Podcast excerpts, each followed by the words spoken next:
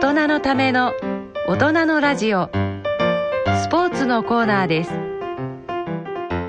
先月はあの、ね、オリンピックとパラリンピックがね、うん、終わりましたけど、うん、であの終わってこう帰ってこられた方々のお話とか、えー、でそこをこう一緒に今回ちょっとこう研究なんかやってた先生方のお話をポツポツ聞くようになったんですけど、えー、結構面白い話がありましてですね、えー、意外とこうコンディショニングってのがすごく重要じゃないかっていう、で一つはあのフェアリージャパンあの新体操の子たちの話で聞いたんですけども、湯船がなかったと。足湯でもいいから欲しかったと、うん、どうもどうもやっぱりその日本では普通のお湯に入ってこうリラックスしながら体を温めるっていうことがどこもできなかったと、うん、誰かがぼそっとですねあの子供用のゴムプール持ってて、うん、お湯溜めておけば、もうちょっとなんかあのよかったと思って。だからまあそういう意味ではその、まあ、よくねあのイチローさんなんかが朝カレーだとかあるじゃないですか、おそらくそのスポーツ選手、まあ、その競技にもよるのかもしれないですけどもそのどういうコンディショニングをするか、うん、これっていやちょっと聞いててですね、あこれ僕たち普通の人あのまあビジネスマンとかあのでもですねすごく重要なことだなっていうか、うん、ちゃんとそのコンディショニングメソッドを持ってるのかどうか。でそれ持ってるか持ってないかでなんかその結構体調がぶれたり、うん、頭の状態ぶれたりしてる人は、うん、やっぱり仕事もぶれるんだろうなとかですね、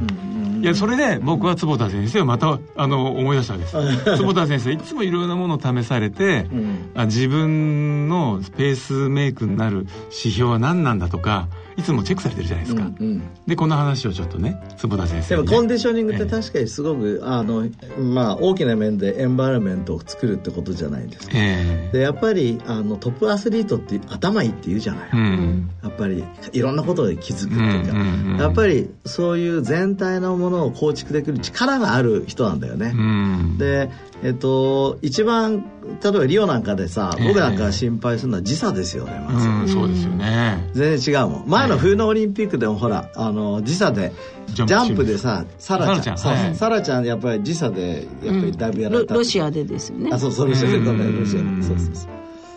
ああいうのとかさやっぱり、あの時差がすごい心配してた。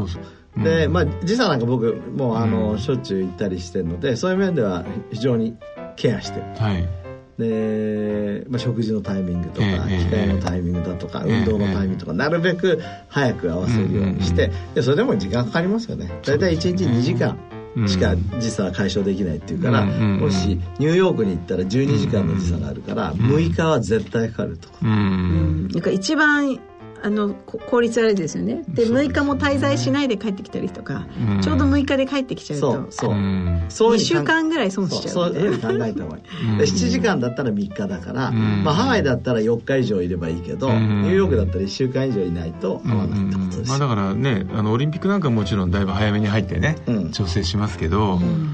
でまああのさっきの話そのお湯とかねえー、なんかなんですかね。納豆食べるとか。納豆食べるとかね。なんかこう陰みたいなものを組むとかね、うん、まあいろいろあると思うんですけどあのー、それって例えば坪田先生はあの、まあ、そういう時差みたいな問題を除いて日常生活の中でね、うん、自分のそのコンディショニングに、えー、一番こう使ってる指標って何ですか？やっぱり睡眠の質は一番大きいですよね。で、えっ、ー、と普通のジェットラグだけじゃなくて、ほら最近ソーシャルジェットラグって話題になってるじゃないですか。でやっぱり自分が思うに12時前に睡眠した時と12時後になっちゃった時だと、やっぱり睡眠のクオリティが全然違う。やっぱそれが一番なんとなくダメージになる、うん、ダメージにはなんないんだけどもともと元気だから。だけど睡眠の質が悪いなってただ思うだけ。ああ僕なんかも単に飲みすぎたか飲みすぎないかだけなんですけど分かりやすいんですけど。あ飲みすぎって僕あんまりファクターに入ってこないな。うん、うん、お強いんだと思います、うん、で先生のそのでも血糖値にこだわるっていうのは、うん、コンディショニングの結果なんですね。あそうだね。血糖値はね、こだわりますね。ああだからやっぱ睡眠と血糖値、そうですね。よね。やっぱり論文にもありますからね。やっぱり血糖が高い人は、えー、エイジングしやすいと。うんうんそうですね、やっぱりオプティマルは。もともと糖尿病の毛があるから、自分がケアすべき一番大きいのは血糖なんですよね。うんうん。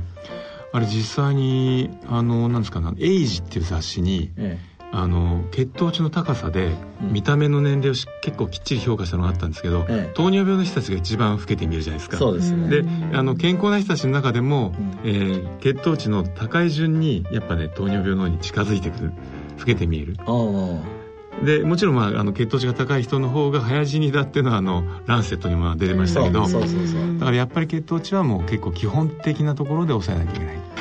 そうそれとね、まあ、もう一つすみませんコンディショニングの話なんですけど、ええ腸内細菌今すごくブームじゃないですか、ブームというか話題ですよね、えー、そのやっぱトップアスリートの腸内菌数を測ってるチームがいるんですよ、えー、でそのに関わってる一人の先生が非常に面白いことをおっしゃってて、えーどこに行ってもほとんど食べ物でストレスを感じないでうまいうまいって食べて、腹も壊さないやつらがいると、ええ、でこの中に結構ずば抜けたあのアスリートがいる、え、でその人たちを調べてみたら、非常に腸内細菌の多様性が高かった。それは面白いですね。つまりいろいろな種類の菌がいるからいろんなものがどっかから入ってきても、うん、なんとなく対応できる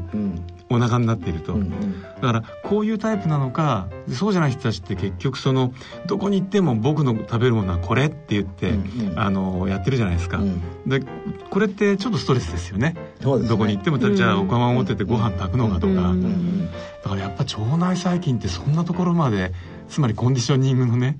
大前提なところで、腸内細菌が多様性な人はまあ適当に行こうかみたいないやでも腸内細菌をやっぱりどっか行った時に、うん、えっ、ー、とまあちゃんと保つっていうのはすごく重要でそうですよ、ね、っていうのはよくやっぱり旅行してアメリカ食になると便秘がひどくなっちゃうとか、うんえ。ー、やっぱり日本食食べてないと、うん、うんちが全然出ないとかいう人、結構いるんですよ。いますしね。あの研究でも確かにその時差があるところに行ったらその時点で腸内細菌もだいぶ変わってくるなみたいなのもありますよね。だからそれに対応するっていうことが今まではよく分かんなかったんだけど、これからはうん、まあ究極にはさ、自分の例えばね、えっ、ー、と健康の時の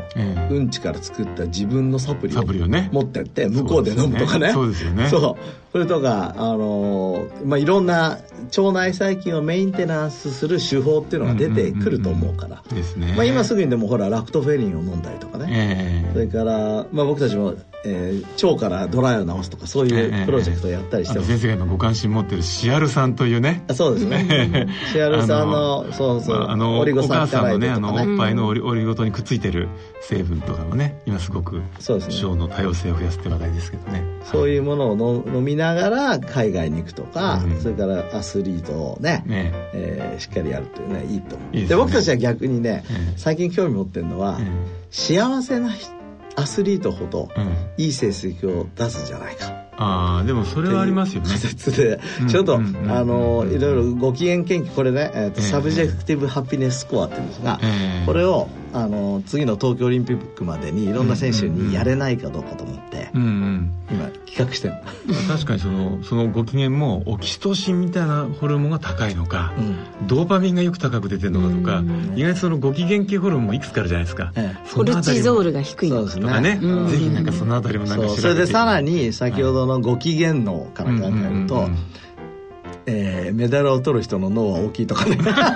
いいですね。そういうんだったらおかしいね、うん、でもねこれからの4年間が一番日本としても、うん。そういう研究にねお金をかける意味がある時ですからね。そうだから面白いものをちゃんとね意義のあるものを提案していくのはいいな。ですよね、うん、じゃああのねえー、これを聞いているリスナーの方々の中にその先生なんかもいらっしゃったら、うん、みんなでそういうのをこう国に行ってお金をもらおうと。そうですね。スポーツ賞もできましたしね。そうですね。はいということで以上スポーツのコーナーでした、はい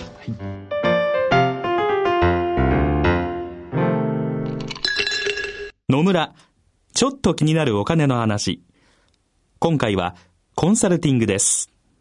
ラクマロさん、難しい顔してどうしたんですか？実は私、来年定年なんです。定年後はゆっくりできますね。それがね。何か心配事でもあるんですか？退職金は嬉しいんですが、一度にまとまったお金をもらってもどうしていいかわかりませんし、これからの老後にいくらぐらいのお金が必要か想像ができないんですよ。それなら野村証券に相談してみたらいかが？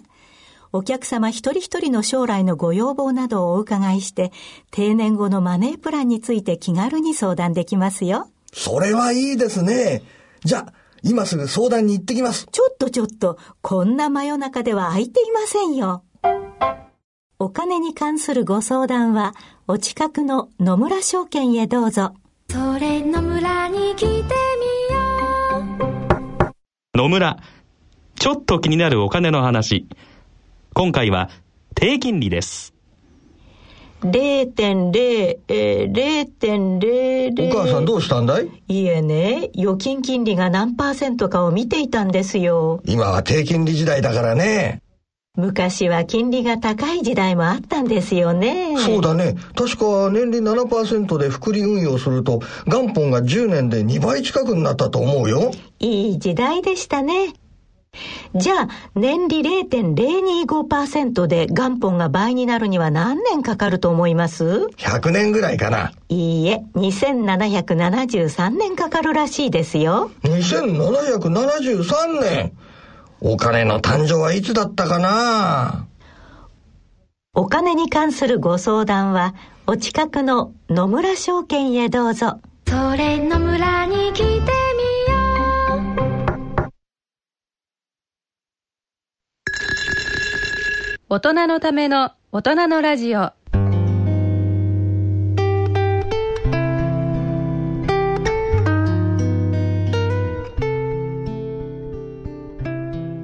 えー今日の大人のラジオはいかがでしたでしょうか？そうあのさっきの,、えー、のナショナルシステムエイジングの7つのうち1つ抜けちゃってたのは風立ちの聞きながら私たちは調べました、ラパラパマイシンでした。ラパマイシンやっぱり薬でしたね。そうですね、先生ちょっとラパマイシンもリスナーのラパマイシンってあの、エムトールっていうですね、うん、まあ、タンパク質を合成する、まあ、システムと考えてもらっていいんですが、これはあの成長にも関わるんだけど、うん、実は年を取るっていうことにも関わるものだってことが分かってきて、何のお薬ですか、ね、これもともとは免疫抑制ところがあのこれをアンチエイジングに使おうということで、えー、まあ長く飲んじゃうと副作用が出ちゃうので、今、あのこれをどんどん使うっていうのは推奨されてませんけど、ラパマイシンは mTOR を下げて、それによってさまざ、まなオートファジーを活性化するとかさまざまな効果を持ってえーまあ、アンチエイジングに効くと、まあ、言われてます。だからやっぱりだんだん年を取って、こう免疫系統がこう乱れてきたそういう方々に向くかもしれないっていうような感じですかね、えーと、最初はでもそう考えられてたんだけど、えー、免疫だけじゃなくてまた違った効果があるんだろうと、なるほど、うん、免疫とは別にね、ラパマイシンラパマイシン自体は免疫を強くする。抑制する。M トールを抑制あ M トールを抑制する。ことによってまあ、免疫も抑えるけど、うんうん、他のプラスのベネフィットもあると、うんうん、ただ子供の時こんな飲んじゃうとそうですよねだからパッと聞くと免疫が弱い人の方が長生きっておかしな感じがちょっとするけど、まあ、それがいいというまあちょっと第一部に話が戻っちゃう、うん、つまりこう暴走系の人のそうですね。まあそうですね、はい、まあでもじゃあ薬だとそのメトフォルミンとラパマイシンが今えー、もしかしたらアンチエイジングの薬じゃないかということで注目を集めてるということですよね。そうですね、うん、食べ物としてはレスペラトロルとスペルミジ。ン、うんなどスペムルミジンはやっぱ日本人だと納豆ですよね。納豆納豆ですね、えー、ポリアポリアミンいっぱい含まれてる中で確かスペルミンとかそうあと小魚のえー、あの内臓とかにも。あスペルミン。細胞分裂するようなところにいっぱいあるあるある成分ですよね。そうですね、えー、ということで、はい、えまたこれから30分ぐらい話せそうなので。そうですね。はい、はいはい。え番組では疑問、質問、ご意見、ご感想をお待ちしています。郵便の方は郵便番号105-8565ラジオ日経大人のラジオ係まで。その他、大人のラジオの番組ホームページからも投稿できます。はい。ということで、そろそろお時間になりました。はい、お相手は私、久保田恵里と西澤邦弘と坪田和夫とでお送りしました。それでは次回の放送までさようなら。さようなら。さようなら。大人のための大人のラジオこの番組は野村証券ほか各社の提供でお送りしました。